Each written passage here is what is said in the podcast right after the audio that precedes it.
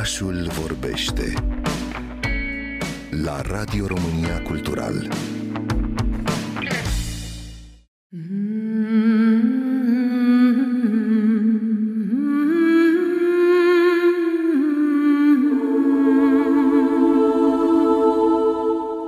Imaginați-vă că vă aflați pe o bărcuță și vâsliți pe un lac ce se află înconjurat de un lanț de munți acoperiți de zăpadă. E ușor friguț, dar încă nu este iarnă. Vă strângeți haina de piele mai bine și pipăiți un săculeț moale pe care îl aveți atârnat la curea. Nu știți foarte bine încotro să o luați, însă trebuie să ajungeți pe cel mai înalt pisc din toate cele nouă tărâmuri. Acela se află chiar în Jotunheim, locul de baștină al giganților care ne vor răul. Alături de voi este copilul care doar ce și-a pierdut mama. Abia știe să țină arcul în mână și îi este frică. Însă n-ar trebui să îi fie, ar trebui să fie mai bun de atât. Apuci lemnul și vâslești încotro te poartă vânturile. O să ajungi acolo, dar nu cu voia zeilor, cu voia și puterea ta și a toporului tău. Locul unde ați fost acum este Midgard, tărâmul de mijloc unde locuiesc oamenii, aflat chiar în centrul copacului lumii Yggdrasil, sub Asgard și deasupra lui Hel. Eda ne povestește în versuri și în proză bucăți din povestea măreață a mitologiei nordice, de la nașterea universului din trupul gigantului Ymir, la obsesia și sacrificiul lui Odin pentru cunoașterea eternă, la făurirea ciocanului Mjolnir și la amurgul zeilor Ragnarok.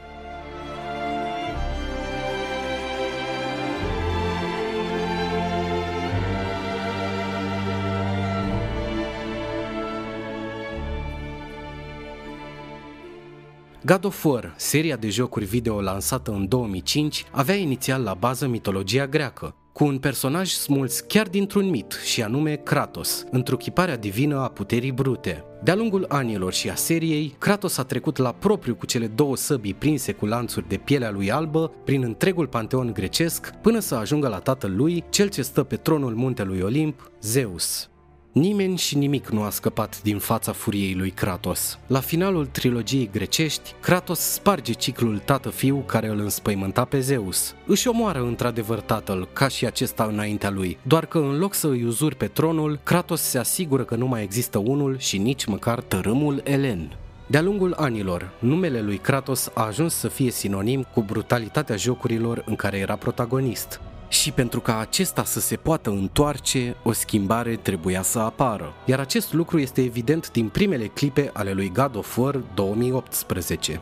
Tonul este altul, mult mai liniștit, melancolic chiar. Kratos este de asemenea deosebit mai puțin furios, însă totul a rămas acolo în adânc, așteptând. Elementele mitologice se regăsesc foarte ingenios în noul God of War, Spre exemplu, cei doi doarfi care făuresc Mjolnirul în mituri, Brock și Sindri, servesc ca fierari pentru Kratos în călătoria lui, reparându-i armura și îmbunătățindu-i armele. Hildisvini, mistrețul lui Freya, este un mecanism care duce povestea mai departe, facilitând întâlnirea dintre Kratos, Atreus și Freya și ajutându-i să creeze o relație de amiciție. Antagonistul principal, Baldur, este o ființă imposibil de combătut. Ca în mituri, Baldur a fost binecuvântat sau blestemat, după cum lamentează chiar el, să nu poată fi vătămat de nicio făptură existentă. Mama lui Baldur, Frigg sau Freya, potrivit canonului dramaturgic al jocului, a rugat toate elementele, animalele, ființele, bolile și otrăvurile din toate tărâmurile să nu îi rănească fiul, totul în afară de vâsc. Frigg a considerat vâscul mult prea inofensiv. În joc, orice încercare a jucătorului de a-i aduce daune lui Baldur este inutilă. Asta până când din greșeală, sau nu chiar, căci ceea ce a fost scris avea mereu să se întâmple, Baldur intră în contact cu vâscul. Și bineînțeles, probabil cel mai important element al poveștii, dezvăluirea de la final a identității lui Atreus, Loki. Fără Loki, povestea nu poate funcționa la nivel funciar, iar Cory Barlog, creatorul din spatele seriei și omul care era la un switch de litere distanță de a avea cel mai mișto nume din univers, a găsit această metodă de a deconstrui miturile și a le reasambla pentru ca prezența lui Loki în declanșarea amurgului zeilor să nu fie atât de evidentă pe cât este în mituri.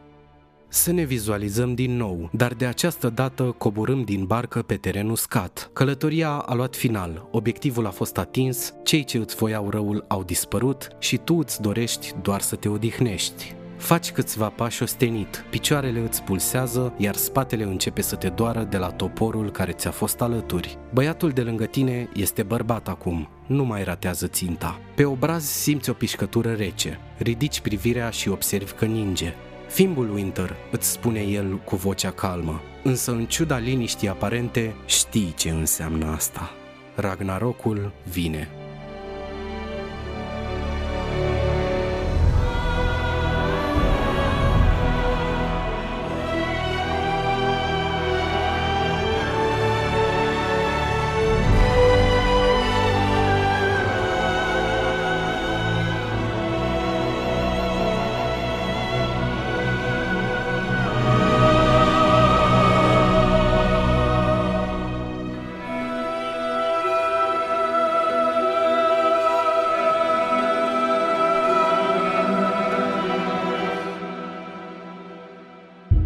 God of War Ragnarok a sosit, dragilor. Vă doresc distracție plăcută alături de el. Deși suspin cu gândul că povestea lui Kratos în Nord se încheie, mă bucură perspectiva abordării unei noi mitologii, după cum a fost tizuită deja. Vă aștept și săptămâna viitoare pentru o nouă ediție a Culturii Populare, iar între timp ne putem auzi pe pagina mea oficială de Instagram, Teodorin Eluș cu TH.